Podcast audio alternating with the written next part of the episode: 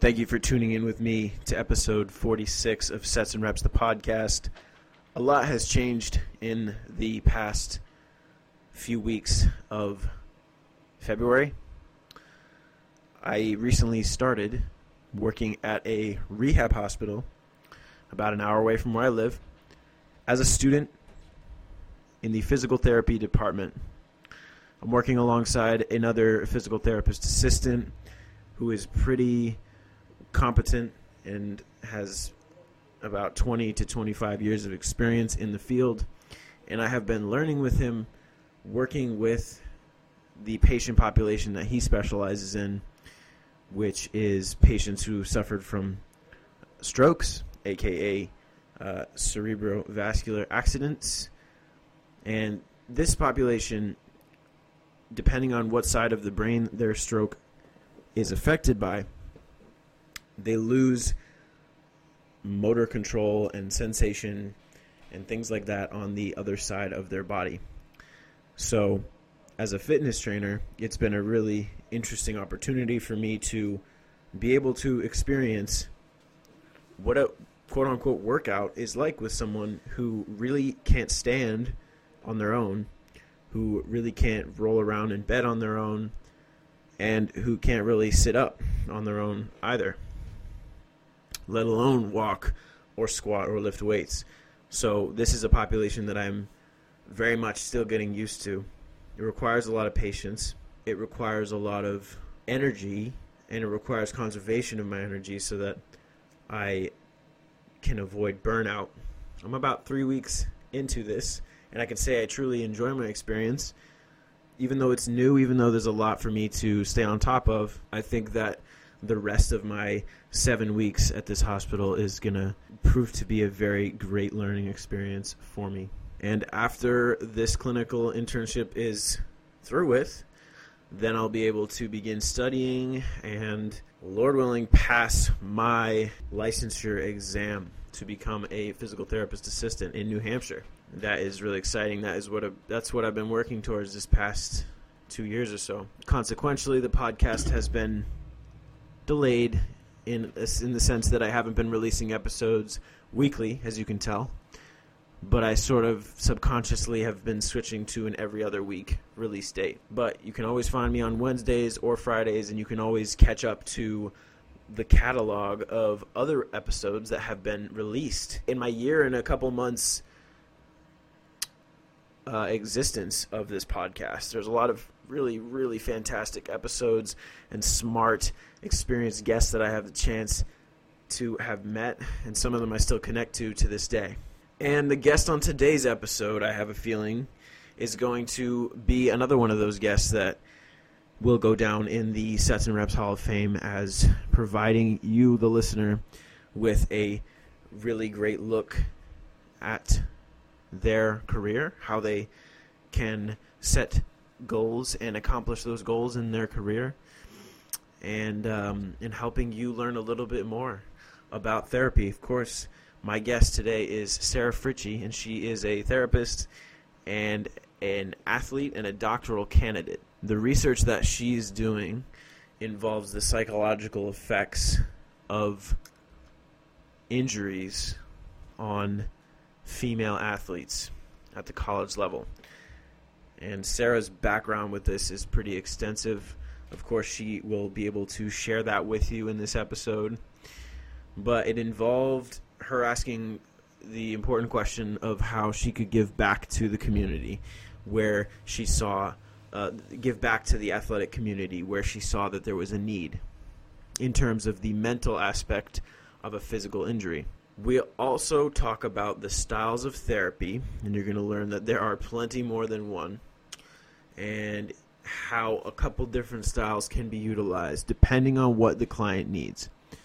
We also talk about online therapy and how it differs to in person therapy. We also talk about how, if you're a person that is in an interpersonal relationship with someone because of your business or because of your employment, how you can avoid playing the therapy role if your scope of practice doesn't necessarily include being that for someone.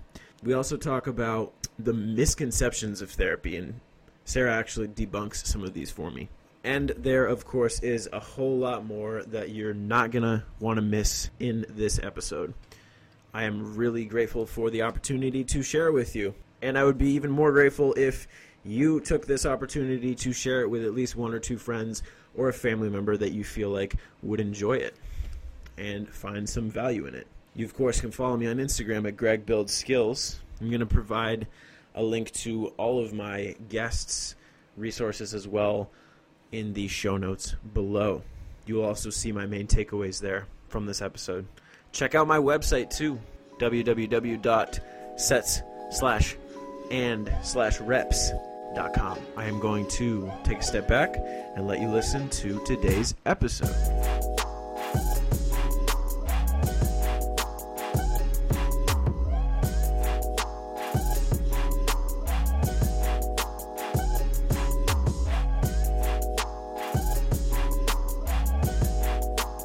Well, I am here with Sarah Fritchie, therapist, athlete, and doctoral candidate on Sets and Reps, the podcast. And I would just love to give her a warm welcome. Sarah, how are you doing tonight?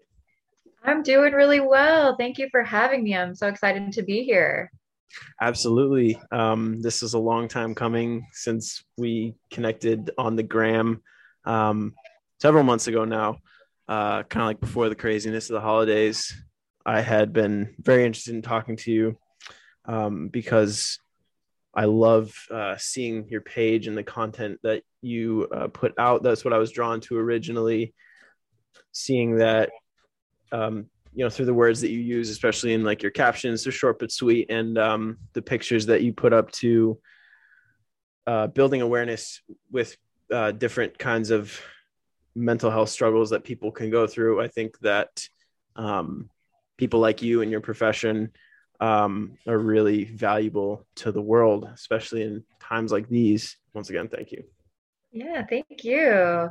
And I just want to say, like, that's what's so great about social media now, too, is that we can find all these new connections out there. And so I, I appreciate that that space. As an introduction uh, to you, and so that you can kind of tell my listeners a little bit more about yourself before we kind of get going here. When was your first like exposure to mental health and when did it become an important thing for you to cultivate um, as it led you on a path here to becoming a therapist and actually helping people with um, figuring out and, and finding their way through these different struggles or things that they may face?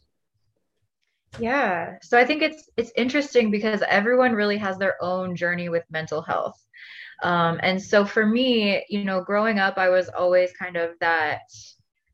I, I was I was a really quiet kid, so I did a lot of listening. I didn't do a whole lot of talking, um, and I think that has really served me well in my profession because that's kind of what I do a lot of listening. um, but I would say that, you know, I was exposed to mental health um, through pretty much my own childhood, through my experience with my family. Um, mm. There's kind of a long history of mental health concerns in in my extended family, and um, you know, everyone's kind of had their own things that they've gone through: um, depression, bipolar disorder, um, substance use, anxiety, stuff like that. Um, and so once I got to high school, um, I started you know you're like you have to take a psychology 101 class as mm. like part of the curriculum. And um, i took that class and i was like wow this stuff is just so interesting. And it just felt like it clicked for me. Um, and so i was like man this might be an area for me to to make a career out of you know? I'm mm. kind of in that natural um, go-to friend for listening position. And then um, I'm interested in the brain and emotions and how our thoughts and experiences and all of that connect to each other. Um, and then, you know, unfortunately, throughout my life, I've had a lot of tragic experiences where I've had friends pass away, um, some from suicide, some from drug and alcohol abuse, um, different things like that. And so, really, as I've grown, you know, I've noticed this huge need for mental health services because part of having, you know, a mental health concern or issue is that you feel very alone and you feel by yourself in those moments. You you are self-medicating in a lot of ways. And so um, thinking about being able to be there for people and to help people and potentially save their lives that was a huge huge spark for me um, to get started in this career. And then i think you know once i finished my undergrad program i learned that there was something called sports psychology. And mm. this was like i was like oh my gosh this is amazing. I had never heard of it before. And essentially what that is is therapy with athletes so you're addressing not only like performance based stuff so whether there's like an injury or a mental block or something like that um, you're also talking about depression anxiety um, trauma anything like that and how it how it all interacts together. Um, and so that's what i ended up studying and kind of moving on my journey through. And uh, right now you are working on your doctor right Correct. Yes. That's awesome. I'm that's, finishing up my doctorate. Yes. that's work. That's work ethic right there. yes. How it's many, been a long journey. yeah. How much longer do you have? Um, so I will be, I'm finishing up my clinical hours now and hmm. my um, dissertation research. So I will be done by summer of 2023. Well, keep pressing on. The fact that you had a reason and and your why kind of stems from some of the stuff that you went through um, to help more and more people uh, who feel alone help them to feel like they have somebody that will listen and somebody that will will help them. And that's awesome that sports psychology is your bag here because i um, had another i had a mental performance coach on the show not too long ago. Um, oh awesome. and yeah we were able to talk about some of the um, kind of tools that athletes are able to utilize, you know, whether it's like before a game day um, or to prep them for competition and stuff like that. When we are connecting on social media, you were having a discussion about um, some of the stuff that you specialize in and, and what your style of therapy was. And that brought me to the idea that maybe a lot of people who are interested in trying therapy or learning about it for the first time, maybe they don't quite know uh, that there are multiple styles, um, or maybe that's just something that didn't like occur to them. Um, so I was wondering if there was a way that you could kind of briefly kind of break down what some of those major styles are, um, and then what you you know your specialty obviously is is sports psychology. So maybe uh, if that is if that counts as its own style um that then that's great but if not you know could could you break down some of those other styles for me? Mm-hmm. yeah that's a great question. Um so there are tons and tons and tons of different types of therapy. Um typically these fall into a couple of like bigger sections. So i'll kind of go over the basics here um because i could probably talk forever about this but uh so the the the first one um, is called psychodynamic therapy. Um, this is really great for people who want long term therapy and support. Um, this type of therapy is going to dive deeper into learning about yourself, uh, learning about some of your unconscious thoughts, emotions, um, bodily experiences, as well as your different relationships, um, how they've impacted you to this point. And like I said, just learning about yourself and learning about why, you know, you're maybe making uh, certain decisions or why you, I don't know, things like that. Like how, how your life has impacted where you are today. Like where you want to go in the future, probably. Exactly. Has a lot, mm-hmm. a deep connection with that too. Okay. Definitely. Yeah.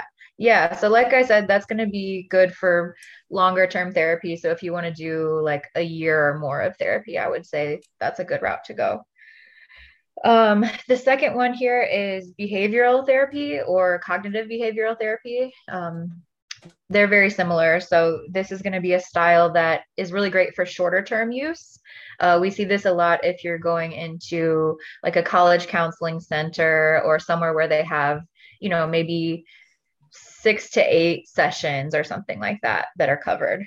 Um, and this is really good for addressing kind of your your behaviors, your um, patterns, your decision making. It's really action based.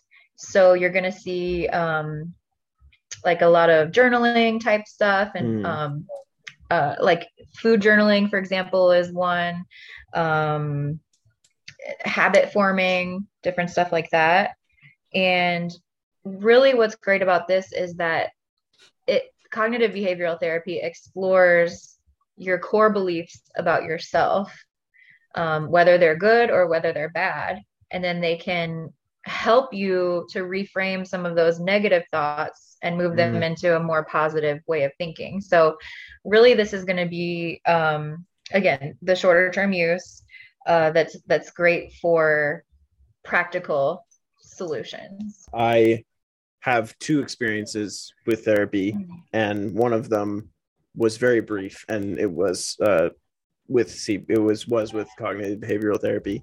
Mm. Um, and it was actually online with the BetterHelp app. I'm sure you're familiar. Yeah. Um, so I had tried that out for a little bit, and it was in, and it was interesting because it's it just like you're saying, action based um, to help with behaviors. It was something that I was dealing with with work performance, and mm. um, it actually helped me a lot because it was uh, in my communication style with uh, new new clients or new people that I would meet. I was meeting in the gym for the first time, um, and a kind of like acute nervousness or like um, fear of failure that like in the moment was mm. making it too much too difficult for me to like to do my job well. So mm-hmm um, in the in the few sessions that I had with uh, this therapist, she was awesome. Um, I was able to uh, help myself and get help, kind of reframing, or like you were saying, turning negative thoughts into neutral or even positive ones. Um, mm. with with kind of exercises too, and that's awesome to have that follow up for people to be able to um, start taking action for sure. Do you do a lot of cognitive behavioral therapy yourself? So um, it is a really good tool. It, it kind of depends. Um, I would say CBT just in addition is is really great for people who uh, are looking for a lot of structure in their mm. therapy. Mm. Um, so I would say for me personally, I do integrate it in um, depending on what the client is coming in with. Um, mm. So I actually practice from kind of a more uh, humanistic um, realm of therapy, which essentially is um, meeting the client where they're at. So it's going to be a really relationship based therapy, um, not as structured. It's you can do it really long term or short term therapy. Um, and what I like about the humanistic realm is that the client chooses what they want to bring into the session. Um, so it's really client driven. Um, and I think it, it helps address what they think is important to work on. Um, obviously, you know, there's some flexibility there with things that we have to have to address in terms of safety and stuff like that. Um, but I think it, it is effective in that way, you know, teaching the client to understand themselves and to explore themselves and and learn to make their own decisions um, with just the guidance of of the therapist but um, yeah i would say it's it's very integrative so when there is a need for like a cbt or behavioral intervention especially in sports psychology i definitely integrate that as well it's not very it's not very black and white with each person kind of like exercise like e- each person will be different so one movement or one therapy style you may need to bring some more stuff in. So you just got to keep your toolbox handy. It sounds like. Awesome. Exactly right. Yes.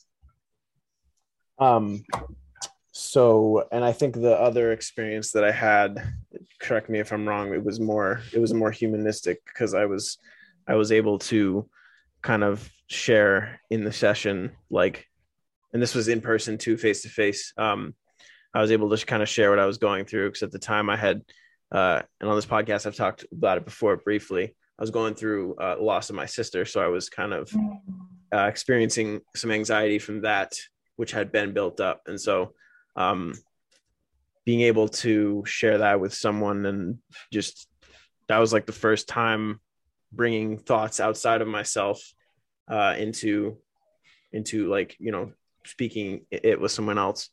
Um, and he actually recommended a book to me um, which was called flow. And yes. you like that book? You heard of it? Yes. Great book. Favorite going through yes. it a, a second time right now with my friend, and it's um it's super uh good, and it's actually like when I got to the point of now getting out of myself more and then getting into things to help me you know enjoy and experience life more uh, with with the optimal experience and like experiencing that flow state like that was a really um, big impact from therapy that i had like that he uh, had ended up recommending that book to me. What's your opinion on like online therapy versus in person? And mm-hmm. do you, yeah, do you feel like one is, you know, better than the other in a sense? So I think you know that that's a great question considering what we're going through now with the the pandemic and everything um there are some pros and cons kind of to both mm. um you know i think the greatest thing about online therapy and telehealth, what we see now is that we can reach people who we may have not previously been able to reach. Um, so this can be, you know, people who maybe don't have the access to resources to physically come in somewhere. Uh, maybe they don't have a car, or public transportation, or you know, whatever that looks like. Um, we're able to meet with them online, which is great. So they're getting access to what they need. Um, the times can be a little bit more flexible. It's obviously more convenient. Um, depending on the person, some people feel more comfortable with online therapy. Some people feel more comfortable coming in in person. Um, again, so it kind of depends on what that client is looking for. Um, I think online therapy can be great you know mm. it can be super helpful for for a lot of people. Um, and also it may not be as effective for some people. So um, again it, it depends. I know that's kind of the, the cheat answer there. Exactly. We we're not going to know. It's better to say it depends than have like an absolute statement like you know my boss always my boss like a head trainer is always like never speak in absolutes. Like it's not always mm-hmm. going to be extremely yes. It's not always going to be extremely no. But sorry. Definitely. Yeah. Little... It's it's not all black and white. Um, and and what I would add to that is that personally, I love doing therapy in person. Um, I think there's a certain aspect that you get when you're sitting in the room with someone uh, that sort of gets lost in translation when you're doing online therapy. You know, as the therapist, we can see the body language that the the client is presenting. We can see you know maybe if they're having certain emotions that we can't really see over the camera. Um, and i think with confidentiality in mind also um, because you know our sessions are confidential uh, it makes it a little bit harder to do online um, just because you know most people will be at their home so mm. there might be things that they don't want their roommates or their family or you know whoever to hear. Mm. um, so it does get a little bit tricky in that way. And i think anytime you're working with someone who has like extensive trauma history or things like that it can be tricky to do online as well. I think something kind of gets missed a little bit if that makes sense. Yeah i understand that so let's shift gears a little bit for those who are interested in learning more about this field too. Um, I've I've always been curious To I mean, I didn't, I wasn't the type of person that was like skeptical going into it. Um, I was like, I need help. I need I need to try this. Like I was open to it, but there are people who aren't open to it, right? So mm-hmm.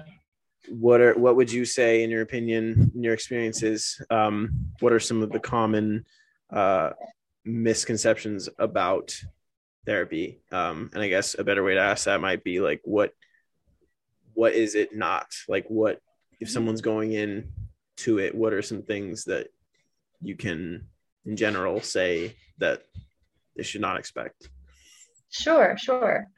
That's a really good question because I think there's lots and lots of misconceptions out there. Um, and and that just highlights why this is so important to talk about so that people get the correct information. Um, so I would say the biggest thing that I hear is that if you're going to therapy, there's something wrong with you, or you're crazy, or you're weak, or there are all these like negative words that float around. Um, there's a lot of stigma still that exists around going to therapy.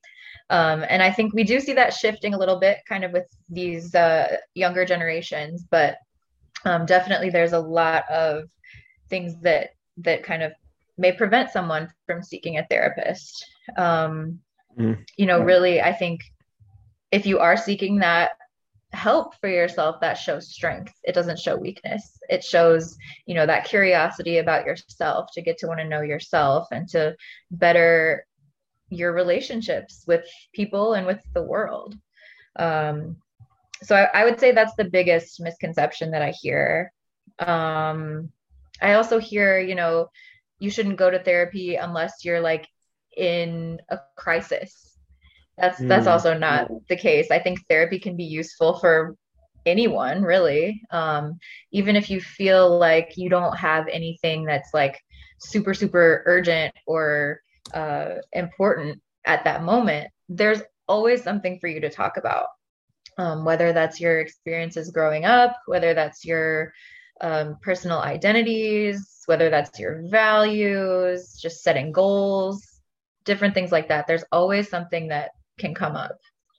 Um, let's see what else. I think another good one is is you know I don't want to pay for someone to just listen to all my problems. You know, I could just talk to my friends or family about that.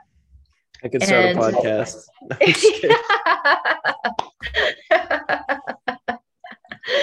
oh my gosh, that's so funny. No, this is this is actually this is a great outlet i think to to get some of the stigma decreased. Honestly. Um, yeah. it's great it's great to it's also just great to like learn from people like you.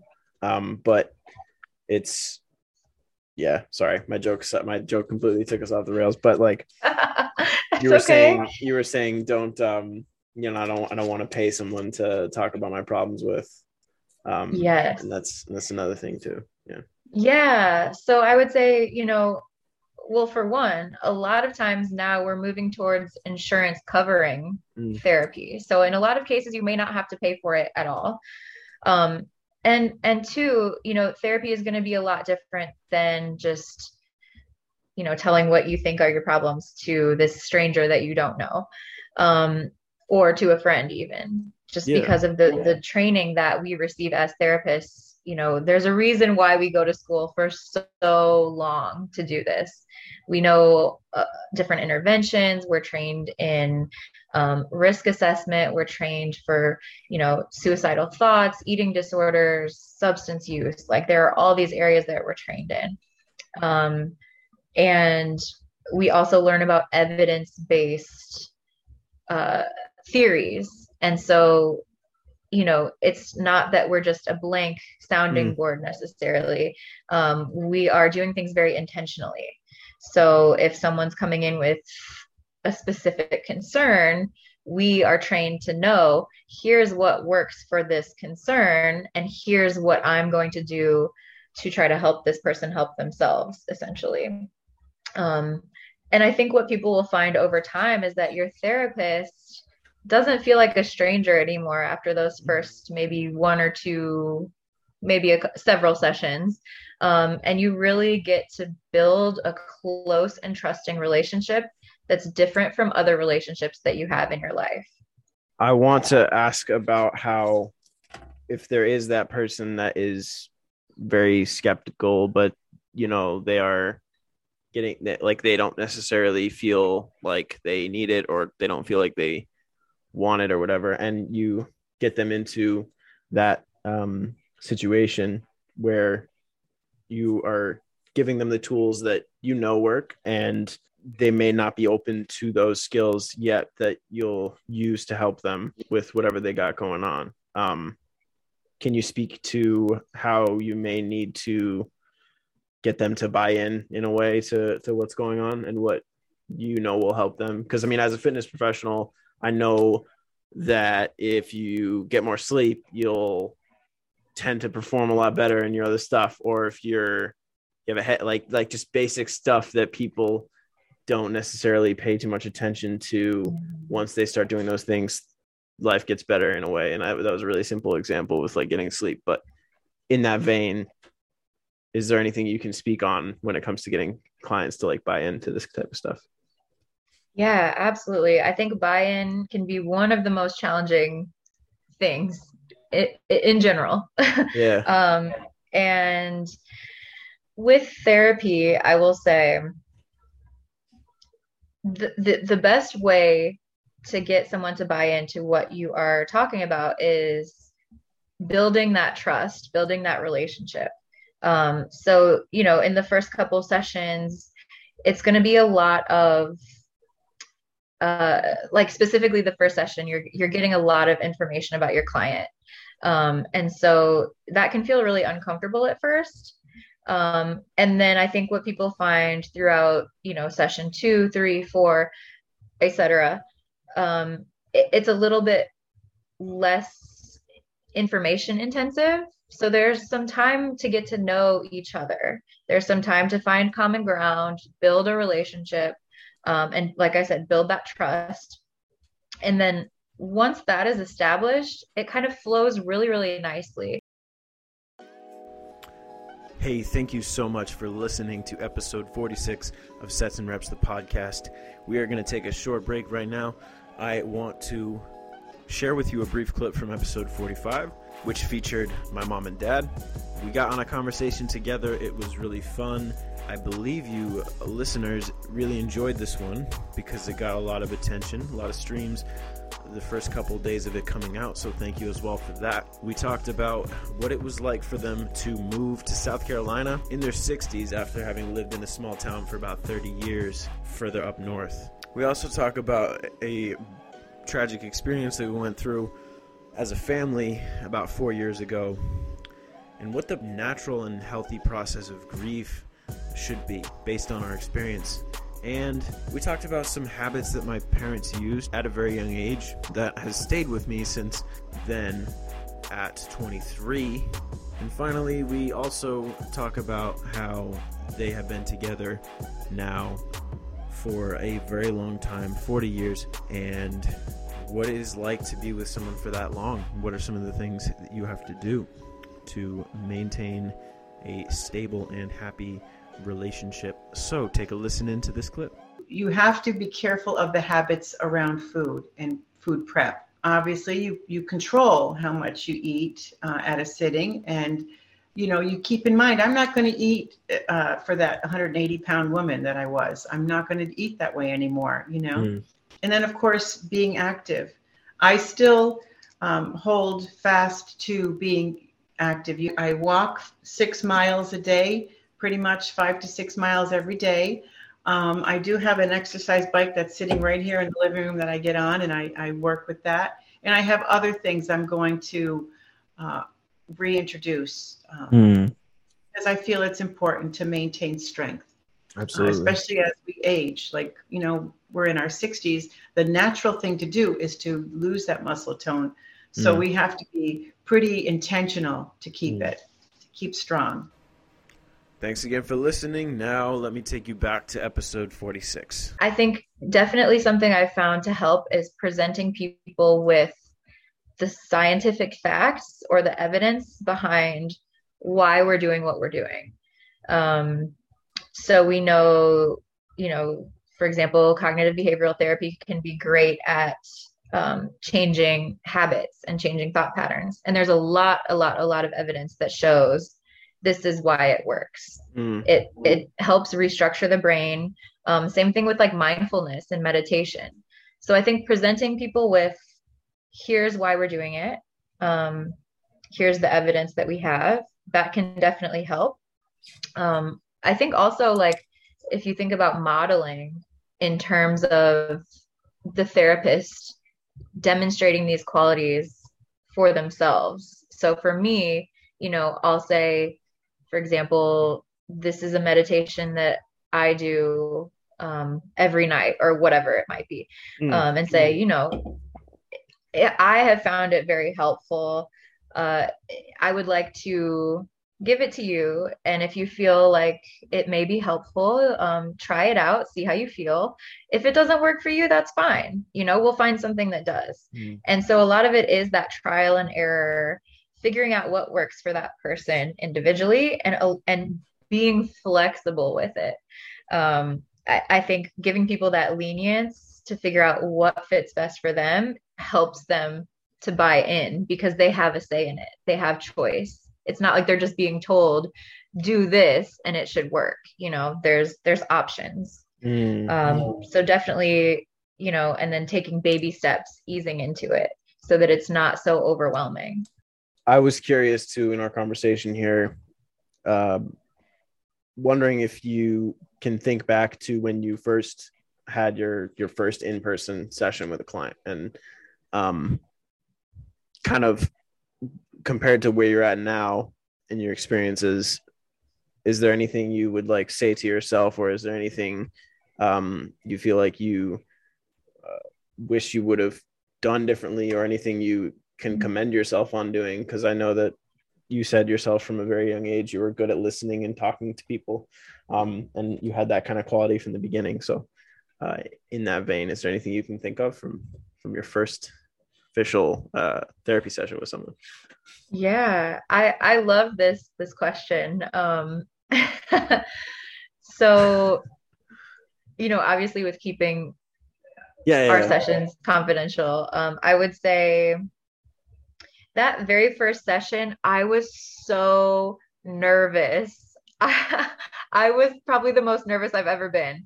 Um, because it's different. You know, you learn about things in class and in books, and you can do as many like case studies as you want. But then when you're in the room with someone, it's totally different. So, uh, my first session, oh my gosh, I think I was physically shaking. I was so scared. I didn't know what I was going to say. Um, and I'm sure my client probably picked up on a little bit of that. I was kind of like stumbling over my words and stuff. And um, this person was a little bit quieter by nature. So I think uh, I felt a lot of pressure to have to talk for a lot of the session. Um, and sometimes in therapy, it's helpful to just give some space for silence and kind of let the the client come in and figure out, you know, what's going on in their head, give them a little bit of prompting maybe, and um, allow them that space to to kind of come up with something on their own. You know, it's their space, so we want to make sure that we use it for what they're looking for. And so, I think kind of where I am now and looking back on that very first session, um, I would tell myself to trust myself. You know, I know what I'm doing. Um, it, it's really a matter of just being another person with another person in the room, um, bringing myself into that space. I don't have to be this like, oh, I'm a therapist and I have to do this and this and this. You know, well, first, I'm a human, I'm a person. Mm. And so allowing that and allowing my personality to come into the room with that person, I think, you know, instead of being so rigid, would have helped a lot. Um, and I think that that makes people feel comfortable to be themselves as well. So definitely, yeah, it's it's been a journey, and I'm I've definitely come a long way since that that first session. Just like looking at your bio a little bit, it was nice to see all of the um, educational and personal experiences that you've had um, Thank you. since then. And what you're saying about just being a person with another person in the room ties right into building that relationship, building the trust, um, making yourself more comfortable at, by making them comfortable too. And it's everybody's happy.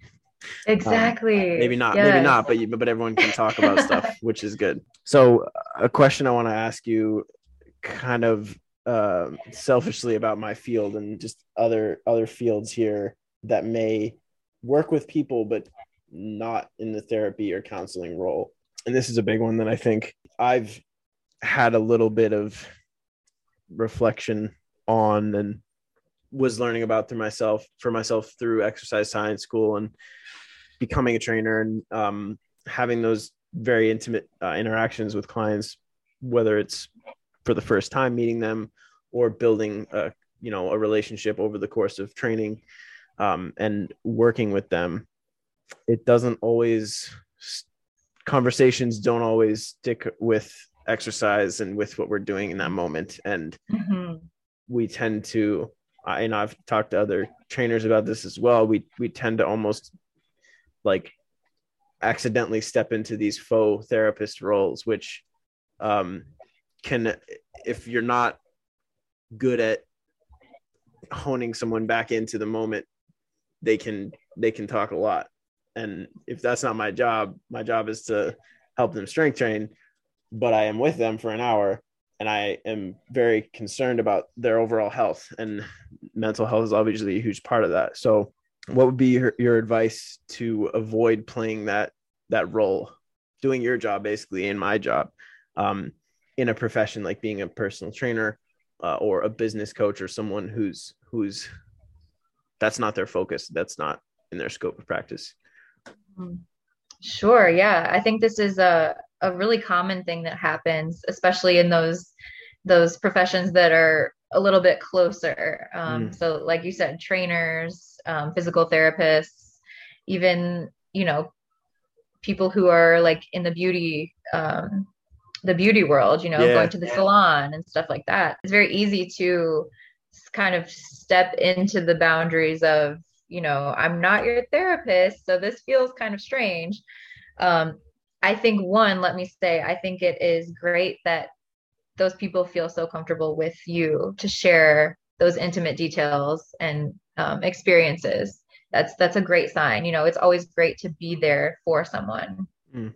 And at the same time, I hear you saying, you know, this is not your job, um, and you're not necessarily trained in this area. Mm. So something that I've worked on a lot, and this is this is hard even for me to do is to maintain healthy boundaries. Mm-hmm. um, so i think really looking into yourself and saying um, what am i comfortable talking with this person about? And kind of where is that line that i don't want to cross until i say you know this is something better off a therapist would handle.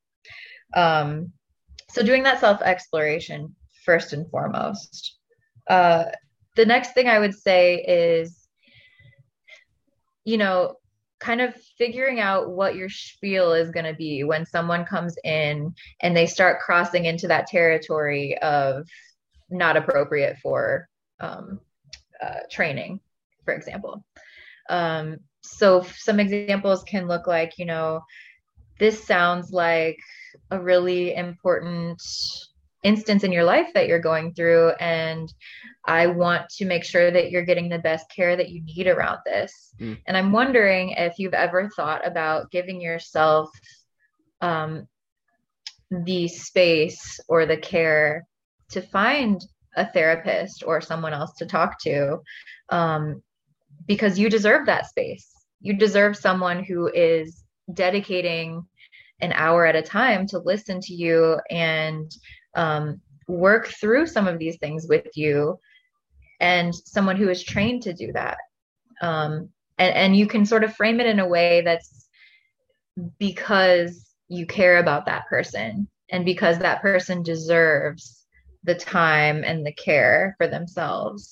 Um, and that i would say you know kind of have your go-to maybe list of resources or something like that. Um, psychologytoday.com is like amazing. They have everything you could ever ask for on there. That's something that I always give people um, when they are looking for resources. Um, also, just like a Google search, too, you know, mental mm. health resources. There's mm. a ton of stuff that pops up.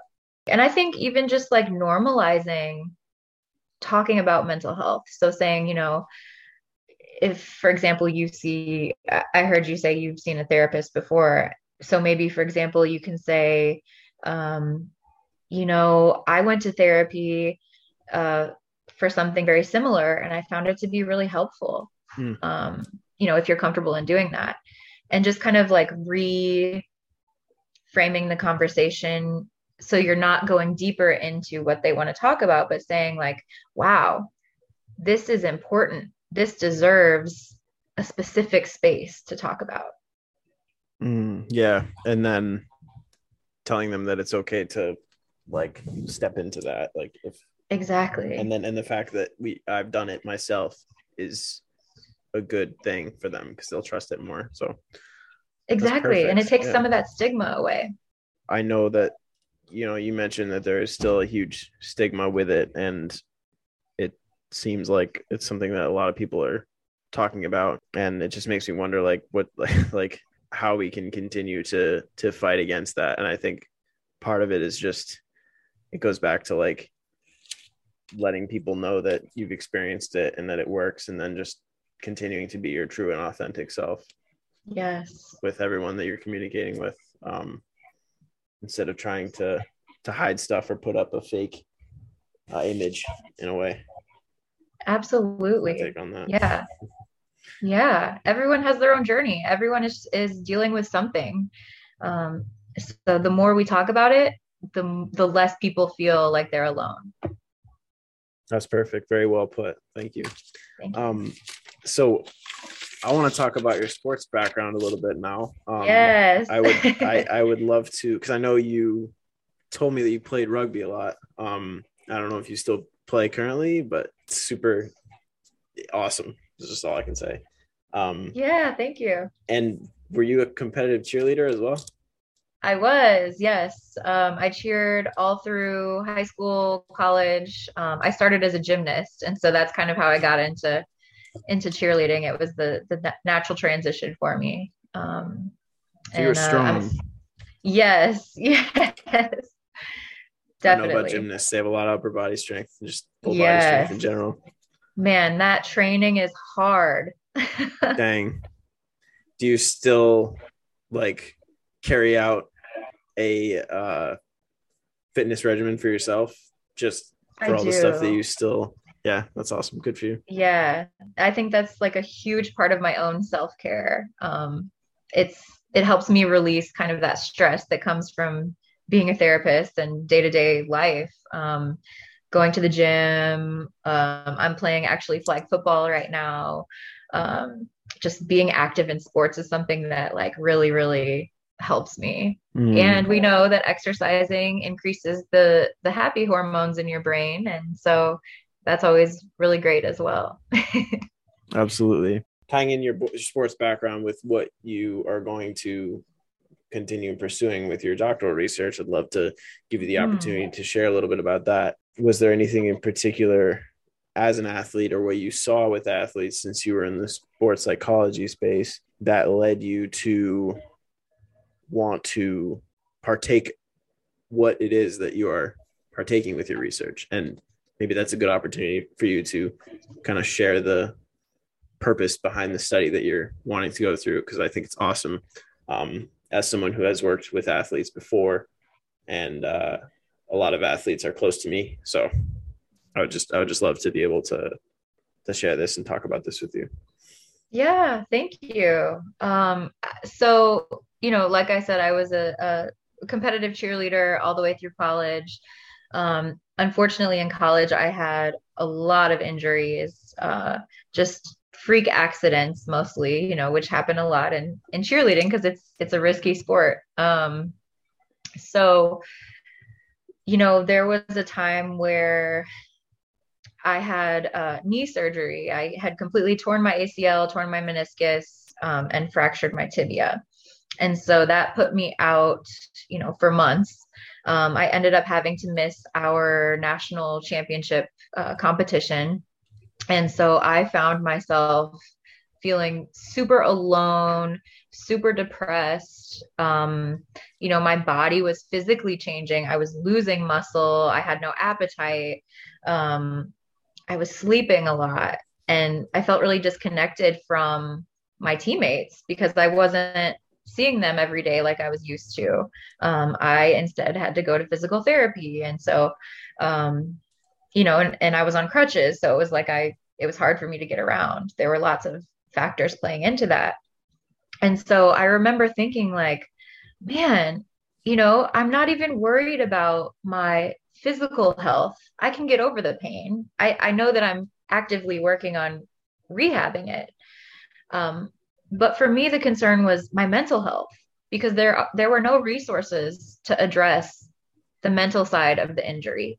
Um, you know, I had my own experiences kind of with coaches and not necessarily really believing that I was hurt in the first place and mm. kind of um, different stories around that. But, um, you know, there, there was no mental health support essentially. And so I found, I found myself isolating and just kind of falling into that depression. Um, and so that fast forward now um, into my doctorate program, I was like, man, how can I make a difference in the sports community? Um, and for me, it was like, wow, you know, thinking back on that injury, this makes total sense to do some type of research on injured athletes, um, especially in the college level, because I think there's a lot of unique factors that play into that identity and that time of your life.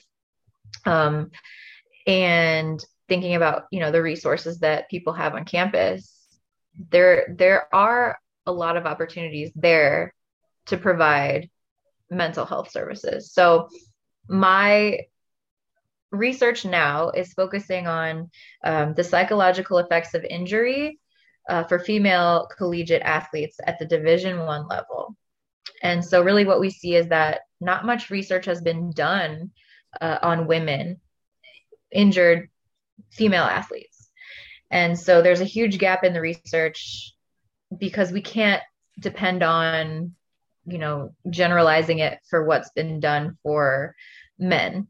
Um, it does look a little bit different for women as we're finding out um, just because of different identity factors and different experiences in, in sports um, and so really this research is addressing what the injured female athlete goes through um, emotionally and what support is she getting how does she feel uh, in connection to her team what kind of team atmosphere is it stuff like that. Um, and then looking at you know what role did maybe the um, uh, mental health counselors at her school play? What role did the coaches play? What role did the athletic trainers play? Um, and how can we sort of integrate the injury recovery treatment into something that addresses not only the physical but also the mental health aspects so that we are giving her the best care possible and so that we see less of these severe mental health concerns mm.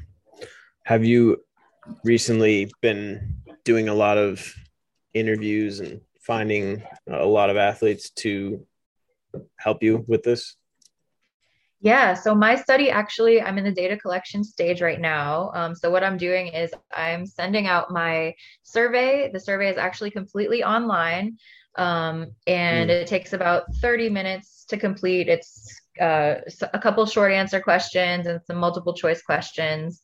And um, I think I have about 30 participants right now, which is actually really great. Mm. Um, because my criteria is a little bit specific for participation. Um, but this is something that if you are interested in participating, mm-hmm. um, it is found uh, some some resources on my uh, therapist Instagram page. So can um, you can you take a quick second to shout that out because I want to make sure people yeah. follow you and become exposed to all of the um, just very very positive and uplifting content that you continue to put out as well as Absolutely. get on board with your research um, as well yeah absolutely i'm happy to to provide all of the above to anyone who who would like it. Um, so my my Instagram handle is at therapist underscore bay three. So therapist underscore B A E and the number three. There, there must be like a great difference in what the women at the collegiate level, eh, or is there? I guess is there a difference in what women at the collegiate level deal with and go through um, versus, you know, kind of what they go through at the high school level? Did that come up at all in your research? And um, could could you yeah. like shed some light on that for me? Because I've had conversations a lot that revolve around kind of like male athletes, um, and I and I, you know, want to be able to to learn about all of the above. yeah, absolutely, absolutely. Um, so part of what we see, eh, we're looking at identity factors. Yeah. Um, and what I mean by that is people who play the sport in college typically um, are more invested in that sport than maybe a high school athlete. Um, and so that the, for the college athlete, their sport, you know, the identity of being an athlete really becomes more ingrained into their personhood. Um, this is one of the main things that they see themselves as a college athlete. Um, and so I think in those terms, when you do experience an injury, it's extremely damaging to that identity. Um, and same thing, like, for example, when you retire from sports after the collegiate level, um, it can be really confusing in terms of your your identity outside of sports and who you are outside of sports. In some cases, it can be a lot more difficult for the college athlete uh, in terms of mental health recovery when they're coming back from injury versus maybe a high school athlete who, you know, maybe they're not as invested in the sport. Maybe they're involved in a lot of other things and, um, you know, would be okay to to leave the sport after their injury or something like that. Um, and of course, that's not always the case. Uh, it's just kind of the parameters. You know, when we when we think about doing research, um, it's a little bit more restricting because we have to be very specific with our criteria for the sake of generalizability and things like that. Uh, another question I wanted to ask about your research too, kind of before we bring our conversation to a close, is like the, sure. you mentioned how that identity changes if they, I think you mentioned if they can't return to the sport. Mm-hmm. It does that does that are you looking at that at all in your research too like cuz you you know you may be able to return you may not and if you have to end up hanging up the hood like that's very large large thing that you have to go through. So absolutely yeah, you've looked, absolutely. You've looked at that a lot. Yeah. Yeah so that's there are a couple of questions in there that do address you know um, is this injury career ending or um, you know how tied into your identity is sports? And so there are definitely parts of that that we're looking to um, to figure out more about, especially for women. Um, so that, yeah, that's a big part of it. And I think a lot more research in general can be done on that. Well, thank you. I'm very um, excited for this for you, and I just encourage you to keep going. Um, and once you kind of get in further on into it, I'm sure it's going to be a lot, lot more exciting and a lot um, more uh, busy for you too. So yeah, keep me posted. I'd love to, uh, you know, see see where it's going to take you. Um, but I once again want to thank you very much for your time. Um, thanks for coming on to my show to talk to me about mental health, styles of therapy, um, allowing me to share my experiences with you and you sharing your experiences with me. Um, seems like we're I'm one person being with another person, and it's just just like we were talking about earlier. Um, and just you breaking down those misconceptions for me too, for anyone that is interested uh, or or seeking it out. Um, I think we talked about a lot of great stuff. So um, thank you again, Sarah. Yes, thank you so much for this platform and for inviting me on the the podcast. You know, it's been really an enjoyable experience. Um, and you know we just barely scratched the surface today. So uh, i will say if if people are interested in more information and more conversations to definitely reach out to me on that instagram page. Um, and i would love to continue the work with you and uh, and keep you posted on everything. And best of luck to you as well. Thank you. I appreciate that. And again for folks in the back that's therapist underscore bae3